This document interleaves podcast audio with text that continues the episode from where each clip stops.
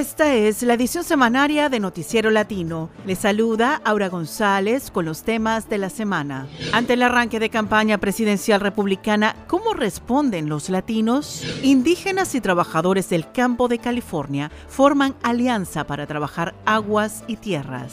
A 175 años de firmado, ¿qué significa el tratado que fijó los límites entre Estados Unidos y México?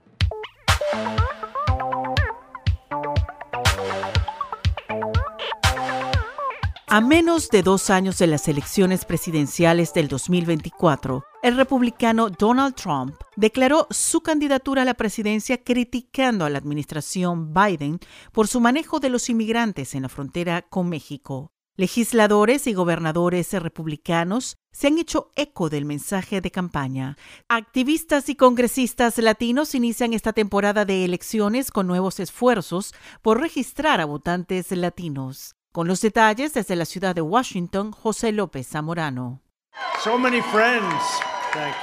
Desde el Capitolio Estatal en Colombia, Carolina del Sur, Donald Trump lanzó su tercera campaña presidencial. Ante su menguada capacidad de convocatoria, su mega rally se encogió a un evento de invitados electos. Pero eso no evitó que repitiera su mensaje anti-inmigrante, xenofóbico y racista, con el que perdió en 2020.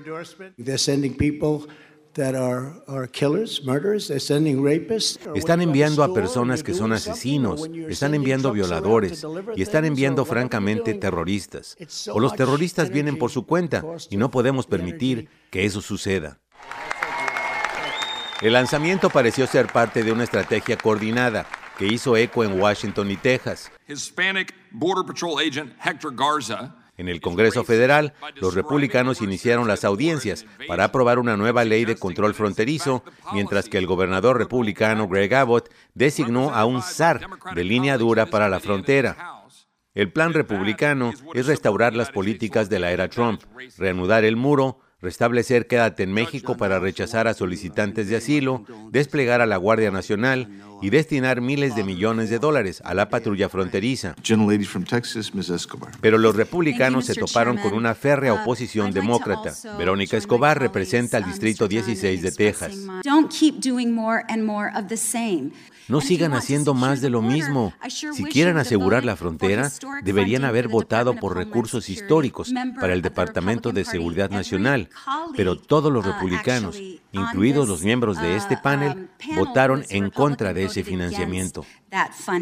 Los demócratas contrapropusieron despolitizar tanto el tema migratorio como la lucha contra las drogas abrir nuevas avenidas para la migración legal, reconocer que muchos sectores económicos de Estados Unidos necesitan a los migrantes y modernizar el sistema de procesamiento de migrantes.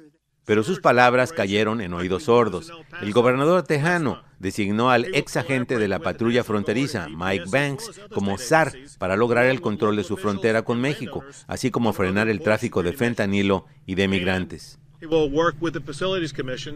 to accelerate the building of the border wall in Texas. Mike va a acelerar la construcción del muro fronterizo en Texas. No nos vamos a quedar de brazos cruzados mientras la administración de Biden se rehúsa a hacer cumplir la ley.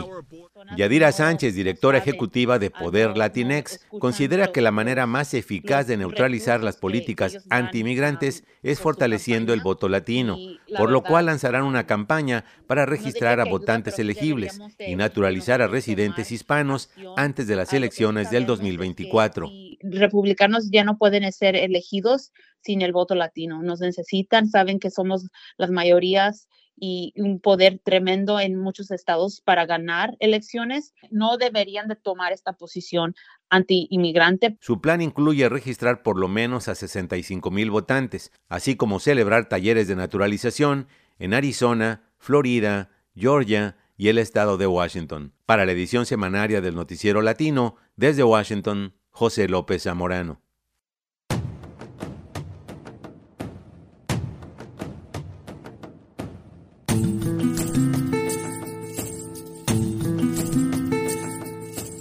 En los desiertos del sur de California se forma una alianza inédita para usar mejor el agua en época de mega sequía, para abastecerse de agua para la agricultura, el consumo y el desarrollo económico sustentable en una zona extremosa y árida. Trabajadores agrícolas organizados y líderes indígenas americanos suman fuerzas con una empresa privada sin fines de lucro. Esta alianza surgió impulsada por la urgente necesidad de servir a comunidades privadas de acceso a agua potable y de buscar otros modos de cultivar los campos debido a la amenaza inminente del cambio climático. Acerca de este proyecto, María Echaveste, directiva de la empresa de gestión de agua Cádiz, dice que a base de nueva tecnología buscan aprovechar el agua que se está perdiendo. La idea de tener esta alianza para desarrollar el terreno que tenemos en el oriente del Mojave Desert, que son como 9.000 acres y 2.000 acres en Ward Valley, es cómo podemos desarrollar ese terreno con Field y con el Torres Martínez tribu de Coahuila, porque sabemos que la industria de la comida que tenemos aquí, que nosotros damos la comida al resto del país, con la sequía y con la falta de agua, tenemos que buscar otros modos de levantar las cosechas. Y también entrenar usando la tecnología en agricultura, desarrollar el terreno y ayudar a las comunidades que siempre se olvidan y son las últimas que reciben beneficios de la economía cuando está creciendo. El Instituto Field de Trabajadores del Campo se encargará de capacitar en mejores manejos del suelo y del agua y métodos alternativos de siembra. Adonis Galarza es su coordinador. Es un proyecto histórico. Aparte del acceso al agua, estamos instalando tecnologías para poder limpiar el arsénico del agua poniendo filtros en los pozos hemos creado un currículum y vamos a lanzar una serie de clases y un programa para entrenar a miembros de la tribu, a campesinos, para que ellos puedan instalar estas tecnologías que sean suficientes por ellos mismos para poder ser parte de la solución del problema que nos enfrentamos. Nuestra visión a largo plazo es poder capacitar a la gente a que sean dueños de sus propias cooperativas y puedan crear empleos para ellos mismos. Finalmente, el líder de la tribu Cahuila Torres Martínez del Desierto, Tomás Tortés Jr., en voz de Samuel Orozco, comienza hablando de lo que aporta su tribu al proyecto. Uh, you know, our sovereignty, our, our political position as a tribe lo que ofrecemos es nuestra soberanía, nuestra posición política como tribu, para hacer lo que podamos en el terreno político de apoyar a Cádiz. ¿Y qué es lo que planean sacar ganando de todo esto su comunidad? Bueno, lo primero y lo más importante es el agua. Obtendremos agua limpia, potable, asequible para la tribu y para la comunidad. El agua es lo más preciado que estamos buscando en este momento. ¿Y qué tal el proyecto agrícola que la asociación tiene en mente con el desarrollo de prácticas agrícolas sostenibles, resistentes al clima en esta tierra, que es una tierra seca, una tierra desértica, es una tierra que tiene cada día menos agua debido a la sequía? Eh, ¿Cuál será su participación de la tribu en este nuevo modelo de desarrollo agrícola? Tenemos mucha tierra, pero no tenemos mucha agricultura. Y creo que esto trae la conexión de la comunidad de trabajadores agrícolas y de la tribu trabajando juntos, donde podemos ayudar a la comunidad de agricultores con el agua que necesitan y luego la comunidad de trabajadores agrícolas pues puede ayudar a la tribu con la experiencia agrícola y con el conocimiento de las técnicas del campo. Fue líder de la tribu Cahuila Tomás Tortes Jr., antes Adonis Galarza del Instituto Field y María Echaveste de la empresa agrícola Cádiz. Puede escuchar la entrevista completa en los archivos de línea abierta del miércoles primero de febrero en radiobilingüe.org.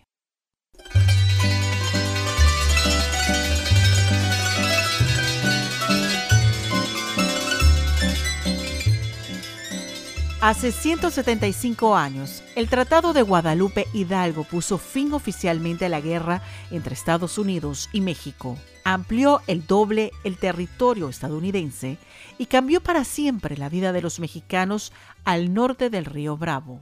En este aniversario del tratado, veteranos intelectuales y activistas chicanos reflexionan sobre la trascendencia y la vigencia de las garantías contenidas en el tratado para el pueblo mexicano en los territorios ocupados. El escritor Armando Rendón, autor del libro seminal Manifiesto Chicano, asegura que el tratado sigue siendo un documento vivo y somete su argumento a prueba llevándolo ante el Consejo de Derechos Humanos de las Naciones Unidas. El tratado es un documento vivo y además es parte del desarrollo de los principios de derechos humanos, comenzando con la Constitución de los Estados Unidos de América y de México, que se relacionan a los derechos humanos. Uno de esos problemas ha sido acerca de, la, terrenos que eran la propiedad de mexicanos en esos tiempos. Así que mucha gente todavía tiene casos en las cortes para regain the properties that were stolen los primeros años del siglo pasado por discriminación. Los gobiernos anglosajones no nos dieron la oportunidad para tomar una educación igual que otras personas en los Estados Unidos. Se llamaba separate but equal, separados pero igual. Y también matanzas como de los, los Texas Rangers.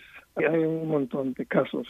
Lo que yo estoy promoviendo es que por parte del Tratado de Correo Hidalgo podemos llevar estos casos a otro nivel, a la ONU, que tiene una agencia que se llama el Consejo de Derechos Humanos, y como unos 30 años que comenzaron grupos indígenas aquí en Estados Unidos a promover sus tratados y su estatus como gentes indígenas y tratar de hacer nuevos acuerdos con el gobierno federal con ese objetivo de usar sus tratados como un modo de, moverse los gobiernos. Podemos hacer lo mismo, podemos usar el tratado de Conducta Hidalgo para promover nuestros derechos humanos de los chicanos y mexicoamericanos. En contrapartida, el pionero defensor de derechos civiles José Ángel Gutiérrez afirma que las demandas que invocan el Tratado de Guadalupe Hidalgo no han probado ser viables y propone otras avenidas para buscar justicia. Las únicas personas que tienen derecho a tener voz son países, no individuos. Tiene que ser un, gobierno de un país miembro que levante el reclamo y hasta ahorita nadie ha querido ni Cuba, ni China, ni México, ni nadie, nadie ha querido podemos abrir otro argumento. Reparaciones le están haciendo los negros, los japoneses lo hicieron y, les otorgaron ciertos dineros, pero aprobaron las reparaciones ah, monetarias porque las habían encerrado aquí en los Estados Unidos, eran ciudadanos americanos, pero se esperaron tres décadas para escribir el primer cheque, entonces ya se habían muerto la mayoría de ellos. Ahora, ciertos tribus de indios les han dado derechos de pesca, acceso al agua, hasta chicanos en Nuevo México han ganado derecho a las acequias, pero porque han usado otros argumentos, no que el Tratado de Guadalupe Ese como quien dice está cerrado. Fue José Ángel Gutiérrez, profesor emérito en la Universidad de Texas en Arlington y fundador del extinto Partido de la Raza Unida. Antes, Armando Rendón, autor del libro Chicano Manifiesto y director de la casa editorial Somos en Escrito. Puede escuchar la entrevista completa en los archivos de línea abierta del jueves 2 de febrero en radiobilingüe.org. Así concluye esta edición semanaria de Noticiero Latino, una producción de Radio Bilingüe desde sus estudios en Fresno y Oakland, California, con el auspicio parcial de la Corporación para la Difusión Pública, de California Endowment, de James Irvine Foundation, de Colorado Trust y de Walton Family Foundation. Director de noticias Samuel Orozco. Productor Rubén Tapia. Conducción técnica Jorge Ramírez. Asistente de producción María de Jesús Gómez. Yo soy Aura González. Escríbanos con sus comentarios en radiobilingüe.org. Escuche usted Noticiero Latino, satélite Radio Bilingüe.